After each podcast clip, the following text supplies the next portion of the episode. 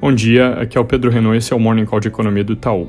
Começando pelo mercado internacional, os juros dos títulos do governo americano continuam subindo e, na nossa visão, devem seguir em alta em direção a níveis pré-pandemia, com redução dos riscos globais que é impulsionada por vacinação e reaberturas, como a do Reino Unido, que deve ser anunciada hoje, além do pacote fiscal dos democratas, que deve ser aprovado em sua totalidade de 1,9 tri até essa sexta-feira, no equivalente ao que seria a Câmara Americana, e depois seguir para o Senado, de onde deve sair até o meio de março, com cerca de 1 tri e meio cerca de 7% do PIB americano. Apesar disso, o Fed segue paciente no que diz respeito à postura de política monetária e esse tom deve ser mantido por um tempo, inclusive no discurso de amanhã do presidente Jerome Powell. Passando logo aqui para o Brasil, a semana começa turbulenta depois que o presidente Bolsonaro anunciou na sexta-feira, depois do fechamento dos mercados, que o presidente da Petrobras, Roberto Castelo Branco, estava sendo substituído pelo general Silvio Luna, que até então comandava a estatal Itaipu. O anúncio ocorreu em meio a ruídos por causa da elevação de preço de combustíveis que a Petrobras fez na semana passada,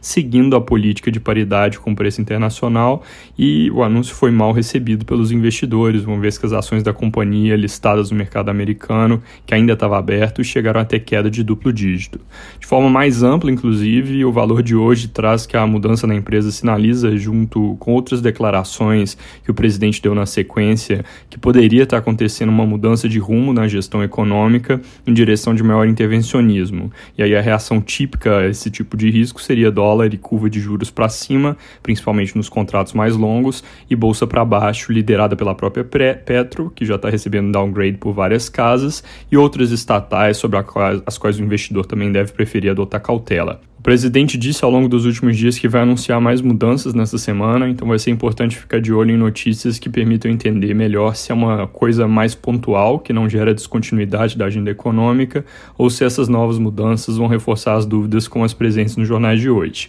Ao falar que faria mais ajustes, ele citou explicitamente o setor elétrico, disse que vai meter o dedo para reduzir as tarifas ao consumidor. Nesse sentido, a folha de hoje traz que a equipe econômica está sob pressão para destinar cerca de 70 bi para redução de tarifas, 20 vindo da CDE, que é um fundo setorial, e outros 50 vindos de uma espécie de crédito tributário que deveria ser devolvido ao consumidor via preços mais baixos ao longo dos próximos anos. Ao mesmo tempo, o jornal Globo traz que para sinalizar a manutenção do compromisso com a agenda liberal, o governo cogita mandar em breve uma MP sobre privatização da Eletrobras, algo a ver.